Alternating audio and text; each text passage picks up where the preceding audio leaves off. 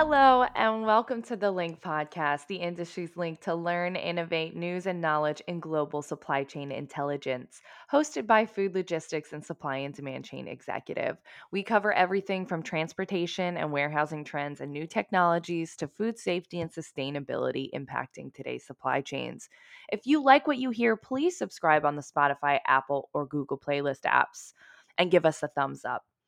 This week, we're talking about micro fulfillment in the grocery and retail space with a market analyst who gets into the how, the why, and the where about one of the most disruptive trends in the warehousing space right now. So let's link into that conversation now.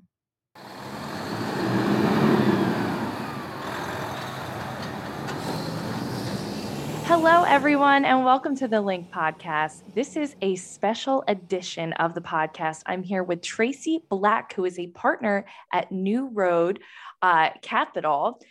Thank you so much for coming on the podcast with me today. Hi, Brielle. Thanks for having me. Well, more importantly, you are a winner of our Women in Supply Chain Award. So we're really excited to talk to you, to get to know you, uh, to hear your background and some insights that you have on the industry. Yeah, I appreciate the opportunity. Well, first of all, congratulations. But but first, uh, um, I really want to get into um, a little bit about yourself and your company. Can you give us like a, a, a description? I'm um, sure. So I have been um, in the supply chain logistics industry for 30 years. Um, I got a computer science engineering degree from the University of Arkansas and started at JB Hunt Transport, where I was the 20th person in IT, and I rose through the ranks to become the SVP of technology, uh, leading an IT team of about 1,100 people. And in that role, I defined and led the IT strategy for our truckload, intermodal, brokerage, dedicated, and final mile business segments. Um, so at, at Hunt, we really utilize technology to create excellent customer experience, to drive operational efficiencies, and create competitive advantage. And I, um, I retired from Hunt about five years ago and became a partner at New Road Capital Partners which is a private equity company that focuses on investing in supply chain companies that are really disrupting the industry. So I am currently serving on the board for Platform Science and Emerge, and I serve as the chairman of the board for Pickup. And each of these companies are really uh, disrupting legacy providers in uh, the supply chain industry. I'll give you a couple of examples. Um, Emerge uh, provides a freight marketplace, and they are in reinventing how freight procurement is done with their RFP software that's transportation specific. It allows real time mini bids and annual bid processes.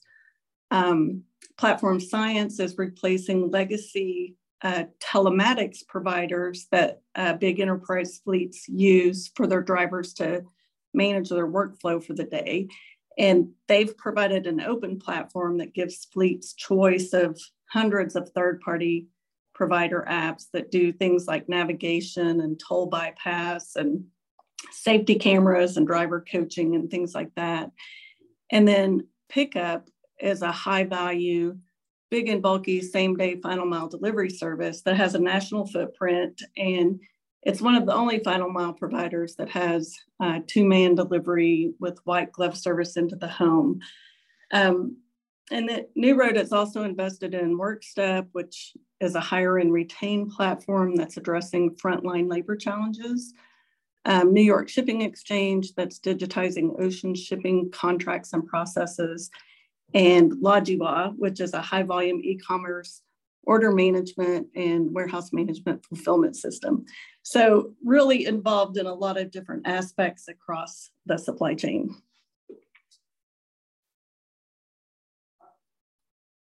I love the variety of, of things in the the supply chain. I think that's kind of the most interesting background is when people have a, a, a whole different uh, ball game going on yeah it's it's been a lot of fun seeing all the innovation that's happening in the space and and the way a lot of these startup companies are, are solving the different problems Absolutely. Um, so speaking of of solving problems and and working behind the scenes in the supply chain, what a- attributes do you think that a successful supply chain leader has?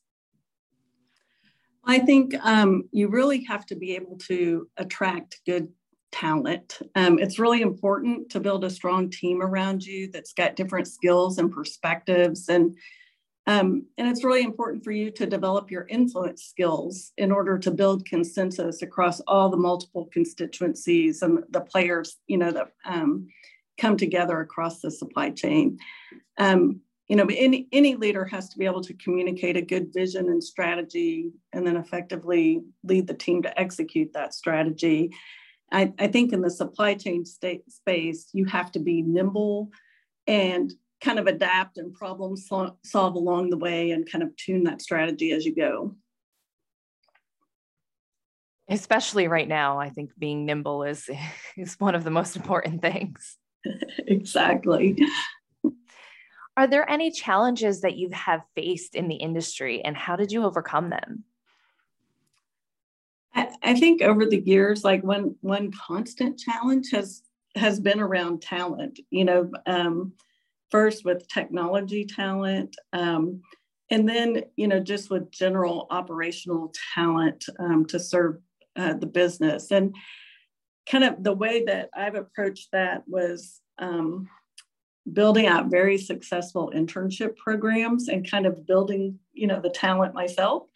Um, in every company I've been involved in, um, providing a mentoring program and uh, pairing, you know, younger talent with seasoned talent to uh, help develop them, and really partnering with HR to create good leadership development programs. And um, you know, I've been through a process where we created a leadership academy, and we assigned, um, we created cross-functional teams. So people that were trying to come into a director position from different parts of the company would get put on a cross-functional team and, and we would give them a project for you know a couple of quarters for that group to to solve a problem that the company was facing and that really kind of built relationships let them kind of understand perspectives across different departments and and help them come out being stronger you know at the end of that program wow that's a very interesting program i, I love that concept yeah, it, it, you know, it helps with presentation skills, the research, problem solving to, you know, find out what's going on in the industry and um, to really figure out how to best solve that problem within the company herself. Yeah, absolutely. Well, so obviously we started this award because we wanted to empower and elevate women in the industry because it is definitely a male dominated industry, the supply chain that is. So, what is your experience like uh, being a woman in such a traditionally male dominated industry? Yeah, I think I I went into it um, not not thinking of myself as being different. I've I've always been you know surrounded with uh, a large group of male colleagues, but I think it's really important for women to you know learn to speak with confidence. Um, you've you've earned your place you're there for a reason and and so you just you need to act like it um, you know drop the apologies and qualifiers and just don't be afraid to speak up because uh, your your opinions and that diverse perspective is very valid i think uh, i've always gone into it being um, over prepared you know i always do my homework i come in prepared and and earn respect just by um, that process of, of being prepared to contribute to the conversation and, and offer different solutions. And I think, um, you know, as a woman, you always have to advocate for yourself um, and find, you know, mentors or sponsors that will help you at that advocacy along the way. Um, and I think it's it's really important to learn how to handle conflict. I think um, sometimes women shy away from conflict, and so uh, building those skills as you know you're in um, those situations is helpful I could not agree more. um, so, why do you think that more women should be involved in the industry, and what can we do to recruit and retain more talented women? Yeah, I'm I'm a firm believer that it's you know it's not just um, you know women, but I think diverse teams um, is very proven to to outperform non-diverse teams, whether that's you know skill sets, different thoughts and perspectives and experiences. Those can um, help you solve problems more uh, effectively by considering those different perspectives. Um, so I think you really um, you have to broaden your talent pool and, and get diverse candidates in to be able to you know find the best candidate for the job. I think con- considering benefits that attract women um, you know flexibility the maternity policies um, and, and, some of the sponsorship um, you know I've, I've been a part of programs that really work to get women in front of the executive leadership just as a way to you know raise them up and and kind of make them visible. Um, but even, like even starting with, with uh, my technology background, we found it's really important to get in front of uh, girls at a younger age. So starting with middle school programs, introducing them to technology, introducing them to jobs that are available in the supply chain. Um, you know, when I was at Hunt, we would host a session um, every uh, year or twice a year where we would uh, bring girls in on campus. And then we would have a full day and we would let them kind of rotate through and see jobs and hear from different people that were doing those jobs. And um, you know promoting stories of successful women that were doing those things. So it's it's really about expanding and showing them what's possible and getting them excited about exploring those opportunities it, in my role today, um, I sponsor a monthly Women in Leadership speaker series for all of our portfolio companies.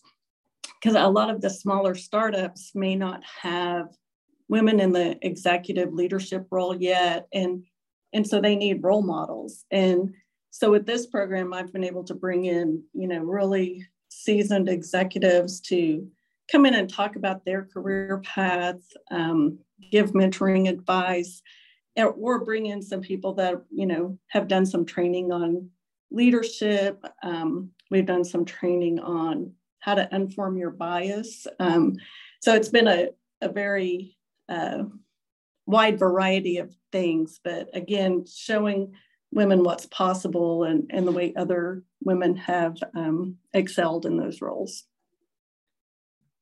Absolutely. Mentorship is a is a very big part of building a great workforce and a truly diverse workforce as well. That's right. So what advice do you have for those first starting out in the industry? I, you know, I always advise to um, learn as much about your company that you can. Learn about every department. Eat eat lunch with someone different every day. Um, and then also build your network through industry groups. Um, so you can bring new ideas into your company. But it's it's always be inquisitive you know ask questions. Why do we do this? How could we do it better? Um, people that are offering up solutions to problems are are you know ones that are um, appreciated and and respected. And and then i always um, you know a lot of people are successful because they are uh, very focused on doing the best job they can do.